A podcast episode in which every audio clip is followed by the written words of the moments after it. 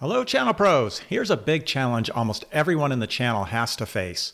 How do you get direct sellers to embrace partners? Whether you're just starting and building a channel or you've got a long standing partner program, you're going to have sellers who just don't understand the value partners bring or don't know how to engage partners effectively. That's the question we're going to answer today. Welcome to the Channel Journeys podcast. I'm Rob Spee, your cycling, sailing, and partner ecosystem fanatic and your host of Channel Journeys. Today's guest, she knows all about that challenge. She stood up a global channel organization in a company that had been selling 100% direct for 20 years. It was a monumental task, both from a human and systems perspective, with everything designed for direct sales. Today, you're going to be hearing from Jules Johnston. She is the SVP of Global Channels at Equinix, a massive digital infrastructure company with over 7 billion in revenues. You're going to hear how she succeeded in gaining the mind share of both her direct sellers and the partner community. Before we dive into my conversation with Jules, I want to give a shout out to Impartner, the sponsor of Channel Journeys. Building a partner ecosystem requires a powerful partner management solution, and with a global user base of over 4 million partners, Impartner is recognized as the global leading provider of partner management technologies. Their platform offers powerful capabilities like program compliance tracking and customizable partner journeys, enabling partner teams like yours to quickly move from program design to maximum time to value. All right, are you ready to get your sellers to embrace the channel? Let's go. Welcome to Channel Journeys, the podcast for channel professionals that will enable and inspire you to create your best channel journey ever. Meet and learn from channel experts who share authentic stories of their channel victories, defeats, and lessons learned along the way. Here's your host, Rob Spee, a channel chief on a never ending quest for channel knowledge and adventure. Hey, Jules, good afternoon and welcome to the Channel Journeys podcast. How are you doing today? Fine, thank you. Thanks for having me. Ah, you're very welcome. Where are you hunkered down today? I am speaking to you from New Hampshire. From New Hampshire. Okay, great. Awesome. Are you up in the mountains? At Lincoln, Lincoln, New Hampshire on the side of Loon Mountain. All right, very nice. Perfect. Well, lots of things I want to talk to you about, Jules. You and I talked earlier. You've got a an interesting background, an interesting challenge that you've been overcoming, I think, at, at Equinix. But maybe we can just start out with people that aren't familiar with your company. And I know you as a data center company. From what I understand, you have hundreds of data centers around the globe. What all are you offering your customers and your partners today? It's a great question because I think, and you know us as a data center company, and we do have 250 physical data centers around the globe, but we really consider ourselves a digital infrastructure company. So we're offering a physical and a digital platform on which customers and partners can chart and execute their own digital transformation. What customers do with Equinix is because we have the most direct on ramps to the hyperscalers, customers will put their infrastructure, physical infrastructure at Equinix proximate to the public cloud on ramps and they'll put their private cloud or their private applications at an Equinix location and they'll use us as a jumping off point to go to the cloud.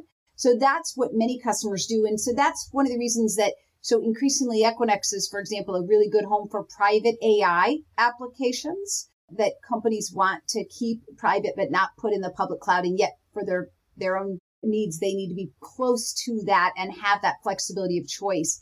So I guess one other way you could think about Equinix is if we have 250 locations around the globe, that every company defines their own edge differently, but they can use the Equinix footprint to chart their own edge and just pick and choose the Equinix locations that would be the best manifestation of the edge to get close to their customers, their partners, their suppliers. So we are a home for people to create their edge. We are a home for their AI. We are a way to future proof their public private cloud choices. And we do that in network of data centers that you know us for. Okay, good. Thanks for explaining that. And the company's been around for about 25 years. Is that right? Exactly. In fact, we just celebrated our 25th year anniversary. All right. Excellent. Congratulations. And the first, was it 20 or so years, you were a direct organization selling direct. Yes. About 18 years of the 25 before we even had channel conversations. so we really just really in the last five years demonstrating a really serious commitment to growing our channel program and improving our global channel partnerships. And so that's, that's really fairly recent in our history. Did you join the company specifically in a channel role when you started? You've been there about eight years now, right? I did. I came as the first, as the company's first channel sales leader in and really started in the Americas building from the ground up that channel sales motion. And then in the last two and a half years, we really expanded our global effort and globalized the channel effort. And so, you know, we're now some 200 people working on the channel effort. But just, you know, eight years ago, it was about a half a dozen of us. Wow, that's a big team that you've got now. So, this is what I want to dive into because I think this is fascinating. And, and other people have been through this too, taking a, a company from direct to channel. And it's a big undertaking, particularly with a company of your size. You're a public company, very large established business. So I want to dive into that with you. What were some of the things just getting started that you had to do to get the channel motion going? It's really interesting and it's fun to look back and see how far we've come. But, you know, in the beginning, as you might imagine, especially when a company in Equinix was fortunate to be very successful directly, it, they had contemplated and, and instituted every system and process was for single tier. So you have to imagine every billing, every forecasting, all of those kinds of mechanisms didn't contemplate two tier for channel. And so, you know, that's not just important from a, tracking compensation, but it's also, it just adds painful layers of surfacing the results of that early activity because that visibility is not natural into what's happening sort of when your systems and your processes aren't naturally tracking it and it's very manual. Uh, it's almost as much work to do the work as it is to surface visibility into the work in the early days so that, you know, so people start to get on board with the mission and start to see some of those early results. So I often reflect on how much work it was to share what we were doing um, in the early days. And then, you know, I think, Rob, also you have a direct sales model where in those kinds of models, account ownership is like everything. Yeah, that's my account. That's my account. And it's, and all the activity is mine and mine, you know, so there's not this shared activity mentality that needs to occur with partners. And so, so trying to bring that into the light was very, very hard. Also, because we were a direct sales company, there was almost no brand awareness in the channel, which means that, you know, when you're at that stage, and I'm sure there are partner executives who are listening who are thinking, when you're at that stage where you have no brand awareness in the channel, every conversation is a very heavy lift because you are probably not just educating them about yourself and your company and your place in your market, but you might also be educating them about the category. And that was the case with Equinix. We were all of our early channel conversations with partners who had never resold colocation as a category, had never quoted it, had never papered it, had never bundled it with anything else. And so there was a category lift discussion to then say, by the way, we happen to be the largest player here. But they, that, you couldn't lead with that if they didn't understand the category and how they might dock in adjacent services. So in the beginning, that lack of brand awareness was super heavy lift. And, you know, we are very fortunate that we've been able to make such great strides there, but for sure, hard in the beginning. Yeah, I'm sure. Let's dive into the sales force, that direct sales force. So how did you start getting their heads wrapped around more of a a growth mindset, a shared mindset, a partner mindset? It's fast. And I have to say, I'm a career channel person. So I feel like I, in some ways, you know, sort of selling channel internally is our forever job. And I think there's probably a lot of partner people who listen can relate to that. So it, you know, coming into a company been so successful directly and trying to convince them there was a better way or at least an as good way to do that with channels and partners I was helped by this advice uh, from a channel mentor who said, you know, people aren't against channel and they aren't against you. They're for themselves. And what we needed to figure out at Equinix to turn the tide was sort of how we made channel helpful and impactful for them and help them to see that. I didn't have any Equinix direct sellers who were anti-channel. I just had a lot who had never had a reason to be pro-channel. And so I think if you approach it that way rather than the, you know, those of us with deep channel DNA can be defensive and protective about channel's high value, which we know dear. But I think, you know, first thing, align the compensation models before you get out of bed. I would say that has to be there or you just can't get people's mind share and attention. So aligning the compensation models. But Jules, how did you do that? What specifically did you do to align the compensation? Instituted channel harmony where it would not be to their disadvantage. It would be neutral for them to have a partner involved in their deal or not. And there are models, Rob, it's a good question because there are models where companies have very successfully put their thumb on the scale pro channel and actually advantage channel engaged compensation over direct as a way of turning the mind share of that sales force. And I've seen that work very successfully. Equinix hasn't gone that far, but many companies, especially with new products that they might have experimented with or pre or pre-launched directly will swing to a pro channel incentive to get their sellers to be more uh, attuned to working with partners in that business. We made it neutral as a step one. And so that meant that the discount on the back end for the channel didn't hit the seller. The seller did just as well in their commission and in their credit for quota, whether or not it went direct or indirect. And that table stake, I submit to you that going through this process of turning a company that has been primarily direct into a pro partner company that you got too much to do to fight against not having channels of comp neutrality. yeah, comp neutrality. You don't need the waste cycles there because nobody's ever actually done that well, having that as a major obstacle. So that's just my observation. But I do think then if you have the comp neutrality in place as a table stake, then I would say, you know, to get the hearts and minds, you said about sort of facilitating good experiences for those field sellers. And again, I was dealing with field sellers who'd been very successful for a very long time doing what they had been doing. And so they needed to see some reason to change. And it was two factors in helping them to see how they could do more and better with partners. One is the partners have to be the right partners with relevance. And it was hardest in the early days when Equinix's partners were a little bit anybody who signed up with us. Like in our year or two, it was really sort of who came to us as we were so small and growing our channel force. And as we have strategically honed our focus on partners with a, a, similar focus on large global multinationals and the reach in multiple regions who have adjacent services. As we've gotten better and better at that, as we've partnered with global systems integrators, for example, that intersects very well with what our field sellers are trying to help enterprises do. So they're trying to deal shape a customer's digital transformation.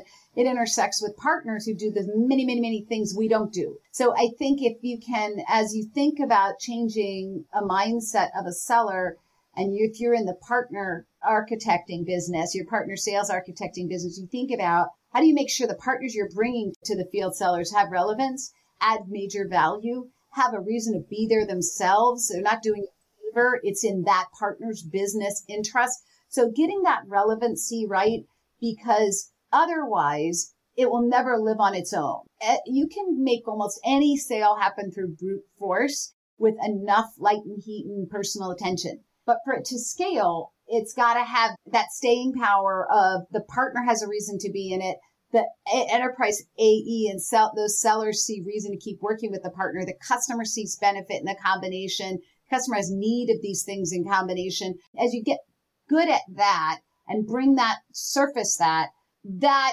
will help to cement that first few learning experiences to facilitate working with partners. And I feel like our co-selling partners and our field really pivoted in the right way when we got close to right there. Yeah, having the right partners. You got to have the right partners and for whom it, it is relevant to be there, who the customer sees value in your combination. Those two tests, I think, are really, really important. And then I was going to say the second thing is, it's who you hire as, as partner sellers. And my leadership team and I talk a lot about this. You know, we're, we are, uh, are wanting people who are sort of the, the right cocktail of patience and tenacity and positive persistence because when you're going through a a transformation of mindset and a transformation of selling motion, you know, there's going to be choppy water and you want to have people who sort of have the right EQ to ride through that. And also people who are, for us, and especially in the last two years, the people that we've hired have been just a very channel savvy, passionate about partners, passionate advocates for their partners internally. And that really, that comes across to our field sellers that we're proud of these partners that we're asking them to engage with and that we want them to make sure they do Equinix proud in honoring the rules of engagement and showing up for them. So that partner seller DNA ownership, that EQ in our team, I think has been as critical to picking the right partners and focus. Yeah, I agree. I agree. I want to ask you about going back to the sellers and kind of that direct seller mindset where they felt like they own the account, they're in control. You're a public company, so you have, you know, targets that you have to hit. The sellers are held accountable to that. How do you deal with, particularly, you mentioned GSIs, the global system integrators, they operate at a totally different pace, right? They have, you know, billion dollar accounts with these customers. How do you handle that and the, and the sellers working with them and they can get very impatient that it's not moving as quickly as they would like? And you're absolutely right. So, uh, one, I think that there's a myth out there that it's you can close business faster and easier directly.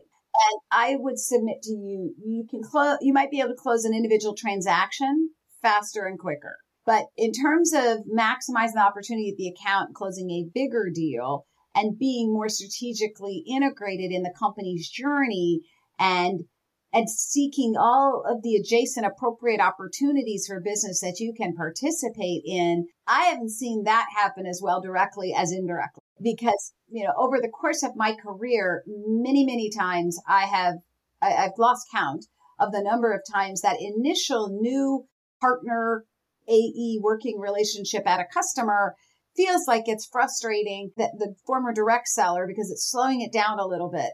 And it, it, it seems like we just can't take this business off the table by quarter end or month end.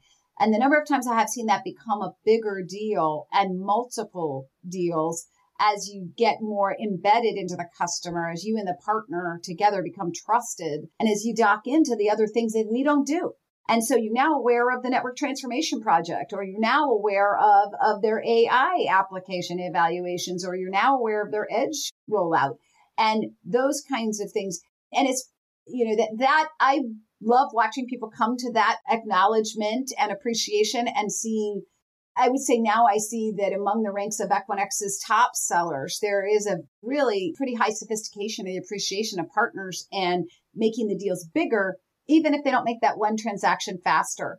But I also, I have channel team also working on that in this way. One of the fears is, is not just loss of control. It's also that what they don't know.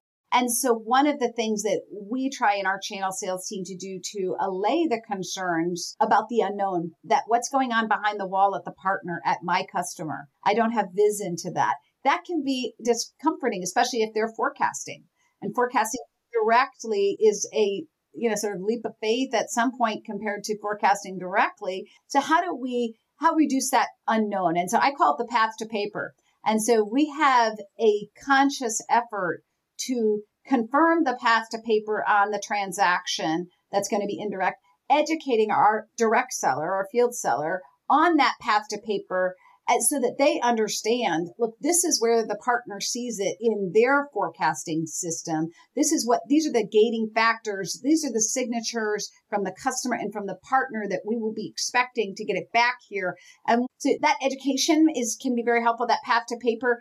And then the other thing we take super seriously is our channel sellers take and trust that you know the A, the AEs that are working with end customers have put so much time into deal shaping, and when they get that customer verbal yes or the customer signs the partner's paper, we will stop at nothing to make sure that paper doesn't sit in the partner's desk by and not get to us by the time the bell rings for that quarter for that A. So we really put ourselves right there in that. Okay, you're getting the end customer to yes. They sign the customer's paper. We're going to have the partner queued up to pass that paper to us, even if it's New Year's Eve. And so we really own that and, and try to build trust with our direct sellers by confirming we'll be there for them on that paper. We will make sure we own that process. Yeah, that's so important, Jules. That path to paper, I think, and educating the rep so that they are forecasting accurately. Because if they're forecasting kind of based on their direct experience, they could be calling it much earlier than than realistic, and then everybody's in hot water. Yeah, that's right. And and I also say then there's a little bit of old fashioned making sure you make heroes out of the early adopters. I don't think that's new. We've gotten some cool new ways to do it with little video clips and, and those kinds of things. But we do what I think a lot of companies do in that situation and hold up as channel champions. The best of the sellers who are making that making that transformation and their successes as a lesson to the others this is replicatable. And so we work hard to do that. Yeah i agree. Holding up those success stories is so important you mentioned your team and you've got a very large team what's the makeup of the team what type of people do you have to, to, uh, drive all of this? So we have called them partner sales managers who are assigned to around the globe to cover production with those partners. And in most cases, those partners are papering it with Equinix, but they might also be referring that business to us. They might also be and in it following an agent model. So there are a couple of different types of partners that we work with, but the partner sales manager's job is to work with that partner and drive production. And, you know, we have as a as a remit, we we also do this in close concert with a lot of technology alliances. And so, you know, partners like Dell HPE and Cisco, where we're highly collaborative and compatible, and we're not competitive with those folks. We are instead, we have partners in common. And so we will work very closely. Those PSMs in the field will work closely with partners in common, which is a strategy I think I've seen lots of, of partner executives kind of swirling around which are the right partners in common to align to. But the PSMs, we call them globally, they carry quota for that partner's production. And then they have, you know, a leader, a partner sales leader might have five or six of those. Those roll to regional vice presidents of channel. So I have a vice president in Europe, a vice president in Asia, and a vice president in the Americas that manage our partner sales leaders and our extended partner sales managers, the quota bearing heads who are trying to drive Equinix's partner production. Are those sales independent of of the direct sellers, or is it all a co-sell motion? It's a sell with motion. So what we do when deal registration comes in is identify which AE is carrying quota for this account. So if we get as we get a deal reg in, our our Salesforce SFDC can tell us this AE in this geography is carrying quota for this account, and we engage that seller with the partner who's brought in the lead in their account. So your partner seller then is is helping to drive that engagement with the rep. That's right. That makes sense. What have you done over the years to keep growing this? What kind of initiatives have you put in place to to keep this moving forward? So, for myself or for the channel? For the channel, yeah, to keep the channel business growing. You got you came in, you got started from nothing, and you keep growing it year after year. You know, I, so I'd say in the beginning, to be very honest, we were really catching up on table stakes. I used to joke that I, and so if you're out there and you're having to, to launch channel at your company and you feel like there are many basics that you might have taken for granted at other jobs. And I used, I used to joke that I didn't have a new idea for the first two years because I was really just trying to catch us up to the kinds of things partners would expect. Partners expect deal registration, rightfully so. Partners expect rules of engagement. They expect a portal. They expect, you know, an SLA and their, your response to them. They expect a, a, a rate card. They, uh, rightfully so. So the, all those kinds of things were those things becoming available and really gave partners a means to interact with Equinix, gave us kind of our first tranche of growth. In terms of continuing to grow, I would say some of the best work we've done has been to, it harkens back to something I said earlier about sort of finding which partners are most relevant for your customers and your sales force. We had, we had a bit of a wide net, let's catch whoever's interested in working with us when, as our small ragtag team is getting started. And then as we got some of those table stakes in place and felt ourselves, you know, frankly worthy of pitching some larger partners, it was still in most cases new for those larger partners to align with Equinix, but we were, as we were able to get some of those marquee big brands working with us, we narrowed the number of partners that we dedicate quota bearing heads to and go deeper with those. So the growth has actually come from fewer partners and focus on, say, a top kind of uh, 30 globally, maybe 50, 70, you know, if you include regional partners that really do the majority of our production. And as opposed to hundreds that might have shown a passing interest. And so that focus growth has been good. We've been able to get more muscle memory of doing repeat business and repeat deals. And I've and I've seen this before, but I learned early at Equinix too. It's very, very difficult to get that first deal done with a partner. But a partner who can do 10 deals can do a more, you know, 20, 30 more. That first deal is so, so much work. And so we've been kind of following that model. Yeah, I think a lot of us are, Jules, realizing that's that quality over quantity and really having that focus mindset. How many partners do you have overall? Do you have a long tail as well? We do. And so we do have people, partners bring business to us. We have a means to ex- accept and, and do that with them. And so, but in terms of uh, that, I would agree that's more of a long tail model than it is those that we assign a partner sales manager to carry quota to drive their production.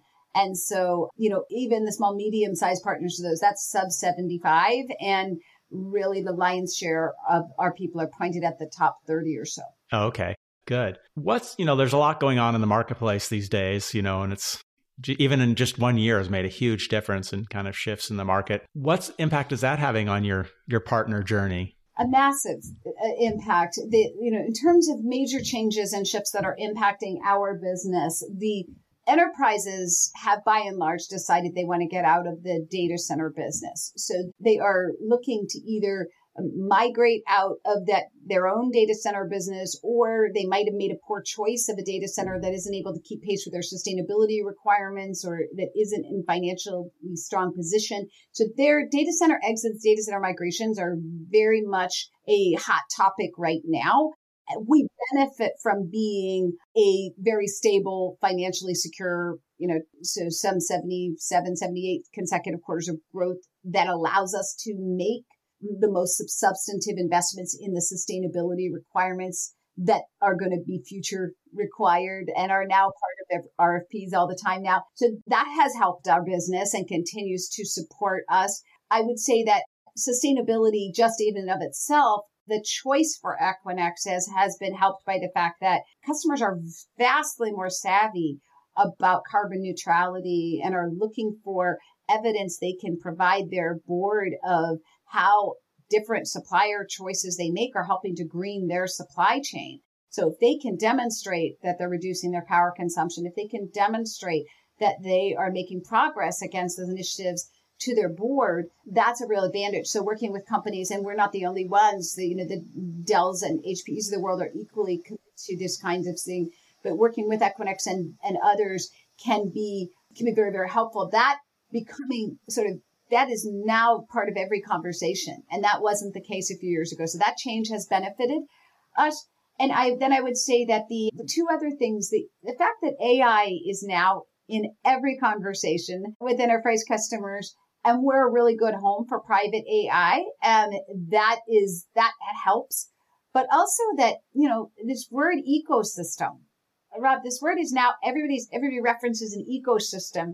And, you know, Equinix actually was already an ecosystem centric company. 25 years ago, the company came together to have the networks peer neutrally. So they would come to a neutral place. So we had the first ecosystem of the network service providers. Years later, we had the, the ecosystem of all the low latency requirement required high frequency trading. So you have the NASDAQ and an IZ and all of these kinds of folks in Equinix with the ecosystem of the folks that also benefit from that low latency adjacency, those ecosystems. Then it was the content providers. Then it was the clouds.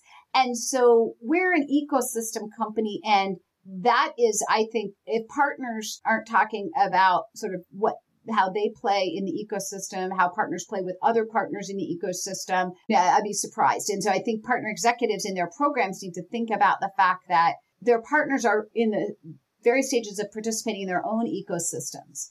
And things are changing for our channel partners fast. And so being in a platform where they have the flex to interact with others who maybe participate in a different piece of the value equation that they do in a faster, more accessible way for our customers, easier ways to knit their solutions together in a platform so that their own ecosystems can thrive. Uh, you know, I, mean, I think that that's, that's a way that vendors can help partners. And, and we're certainly trying to do that.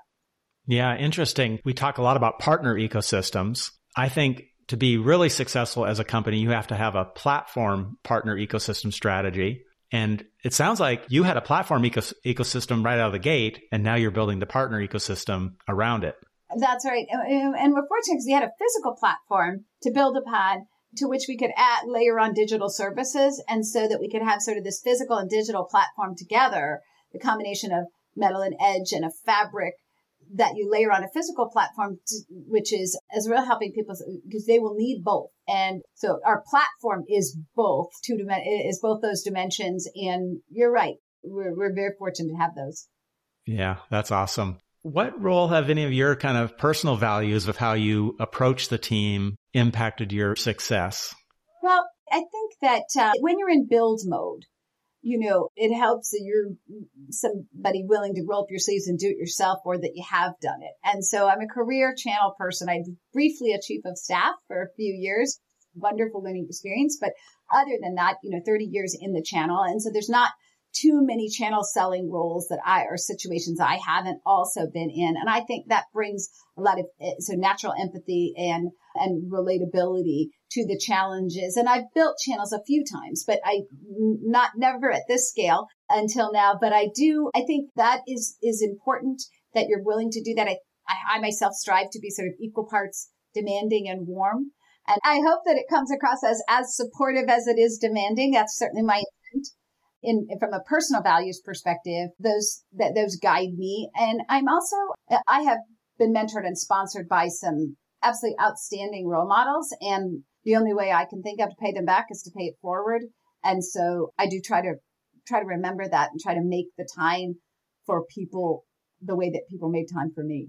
Well, I hear, Jules, that you're a, a very strong people advocate for people on your team. Can you give any examples? You don't have to be shy here. What you like to do?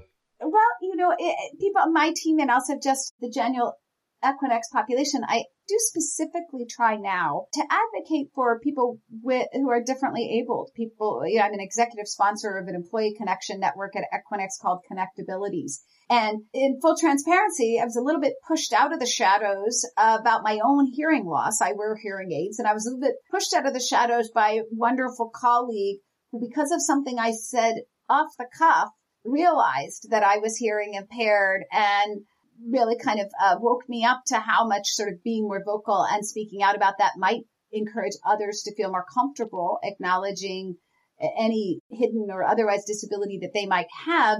And so I was spurred to be more vocal when I had myself been keeping that somewhat under wraps. And in the process of doing that, I, uh, Equinix was simultaneously continuing to invest in its employee connection networks and they were spinning up one on abilities. And I had the opportunity to sort of help a group of just amazingly dedicated employees, some on my team, some across the company. And, and it spans from the neurodiverse to the chronically ill to people with physical disabilities, people who are caregivers. And so I do, I'm a passionate advocate for channel, but there's also a you know, so I have a special place in my heart for the people in this group and the people who care for them who are, uh, who come to the programming or bring questions to the forums that we are trying to provide just to make it a little easier for everybody to bring their full self to work. Yeah. I, I think that's really brave, Jules. You know, I'm, I'm a, even though I like doing podcasts, I'm a fairly private person, you know, and I don't, I don't share things like that. And it takes a lot of courage, I think, to, to share that, but it, it has huge benefits. Yeah, it really, it does. And so I credit Equinix. I was, you know, channel also, I noticed that partners and we are, this is somewhat new, but in the last few years, we've been doing impact events for our communities together. And I've been, you know, very proud to be part of Equinix is very committed to giving back. And I see that in our partners so much more often now in the last few years. And, uh, you know, kind of appreciate that even in, in my day job, I get pulled into delightfully so opportunities to do good with partners and with Equinix. And I see a role for partner executives. If your company's not doing that together with partners, I think that's a, that's another thing you can do. And it's a, it feels, feels good to work up with partners together on those kinds of things. Yeah. And I bet it also just strengthens the relationships too, right? You know, which partnerships are all about relationships. And this is just another avenue for, for doing that and a good one. And one of my favorite things about being in the channel is the longevity that you can have working together. And so I, you know, I've always found that, and I think you're right. These kind of impact events just sort of, they, they help to build that, that intra-company tissue. Yeah, exactly. Well, outside of the channel, what sort of things do you love doing? So I am, let's see, outside of the channel, I'm a wife and a mother and a daughter and a, a sister. Uh, I have five siblings and I have 14 nieces and nephews. And so I am a busy part of my extended family, probably first and foremost. And that would, that's where I, that tends to be the club with which I do the things I like to do most, whether that's entertaining them at my home or planning kind of trips or gatherings for all of us. So I, that's an odd way to unwind. You're also the, the senior leader of, of family connections, it sounds like. Yeah, well, yes. And I'm not, they seem to tolerate it. Okay. well, we all want someone to do all that work for us, right? So it's great that you volunteer. you must enjoy it. Well, that's fantastic, Jules. Before we leave, any last advice, any lessons you'd like to offer listeners, channel executives who are trying to do something like this, you know, really, and kind of, even if you're just starting to bring channel to a direct company, many, many of us in mixed environments where we do channel and direct, it's still a challenge. You still have sellers who, who are resistant. Any other words of advice for us? I'll give you a few, a few things that I have learned, Rob. So one would be, I think whether you're finding a channel model you've inherited or building new, I would say don't try to handle all partner types of all sizes and all geos yourself directly.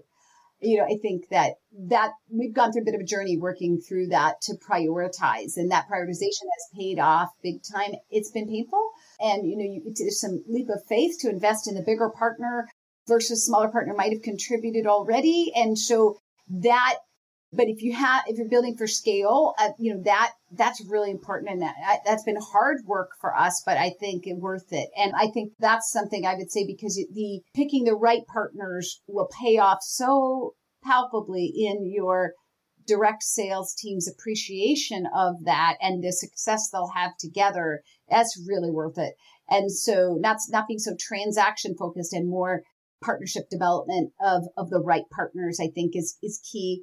Yeah, I think the other, when you're in those early stages and you're seeing, you've got things to battle, whether it's systems or process or mindset, compensation plans, it can be very, it, it can be hard to find enough external partner facing time because there's so much work to do internally. So to get your company pro partner and get your partner your company ready to transact with partners and, and get them ready to receive partners the way partners are expecting and to make sure the experience is going to be good for partners. It can be easy to focus all your time on that. You'd be doing good work for the partners, but you wouldn't be balancing that necessarily with enough external facing time to keep current with partners and to use the, you know, sort of where partners are going to inform what you're building and what you're doing. And I get some really good advice from somebody who had around this to color code your calendar, one color for external meetings with partners and one for, you know, the rest. And so I actually do that to this day. And I do try to make sure that even as the organization gets bigger, even as it can be easy to swing inside and focus internally for planning for the next year, that I've got enough partner touch in every week, if not every day. And so I think that does two things. It, I'm sure it makes me a better leader because I'm closer to what partners need and a better advocate for them. But it's also where I get my energy. So that fuel that comes from being with partners and with our team in front of partners, that's what keeps me going. That's very good advice, Jules. I'm curious. So what color is internal and what color is partner on your calendar? Partners are most important. So partners are red, and then the, the rest of us, the rest of the stuff is is a, is a soft peach. A soft peach. default color. The rest of it's the default color. yeah, no, I, I had heard that advice before and I, I was doing it for a while. Now I need to get it back because I know that I'm I'm focusing too much time internally and not enough externally. And it's so easy to get, to get pulled into that because you're just trying to do so much internal evangelizing and communicating and aligning. Yeah, I try to ask when I'm with the team about anything. Could be about an internal thing or an external thing. I try to ask them, "Hey, when are you going to use me again? Uh, you know, with the executives at your partners, how can I help? Oh, who else are you using? Oh, you know, so just making sure also as a whole team that we're thinking a lot about that and that we are also bringing, as, you know, as Equinix grows, that we're bringing product leaders in front of partners, that we're bringing customer care leaders in front of partners. We have a wonderful global leader of our technical sales force making, who spends time with partners. And so just making sure we also make those connections so that, you know, we spread partner DNA throughout the company. Yeah, fantastic. Jules, thank you so much. I have a feeling we could talk for hours on this topic. There's so much to discuss, but congratulations on, the success so far and best of luck in, in the coming year for future growth. Thank you so much. It's been a pleasure. Likewise. Bye bye. Thanks for listening to Channel Journeys. For show notes and other Channel Journey podcasts, visit channeljourneys.com. If you liked today's show, please forward it to your channel friends. And be sure to tune in for Rob's next channel adventure.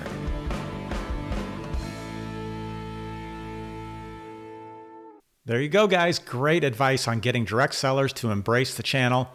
Thank you, Jules, for sharing your story, and congratulations on a huge accomplishment. I love the advice Jules got from her mentor. Direct sellers aren't against the channel or against you, they're just in it for themselves. You need to make the channel impactful and helpful for them. For all of today's show notes and links, go to channeljourneys.com slash CJ131. You can subscribe to Channel Journeys while you're there so you don't miss an episode. Also, be sure to check out our sponsor, Impartner, at impartner.com. And what's coming up? Well, there is a ton of talk around the hyperscaler marketplaces, right?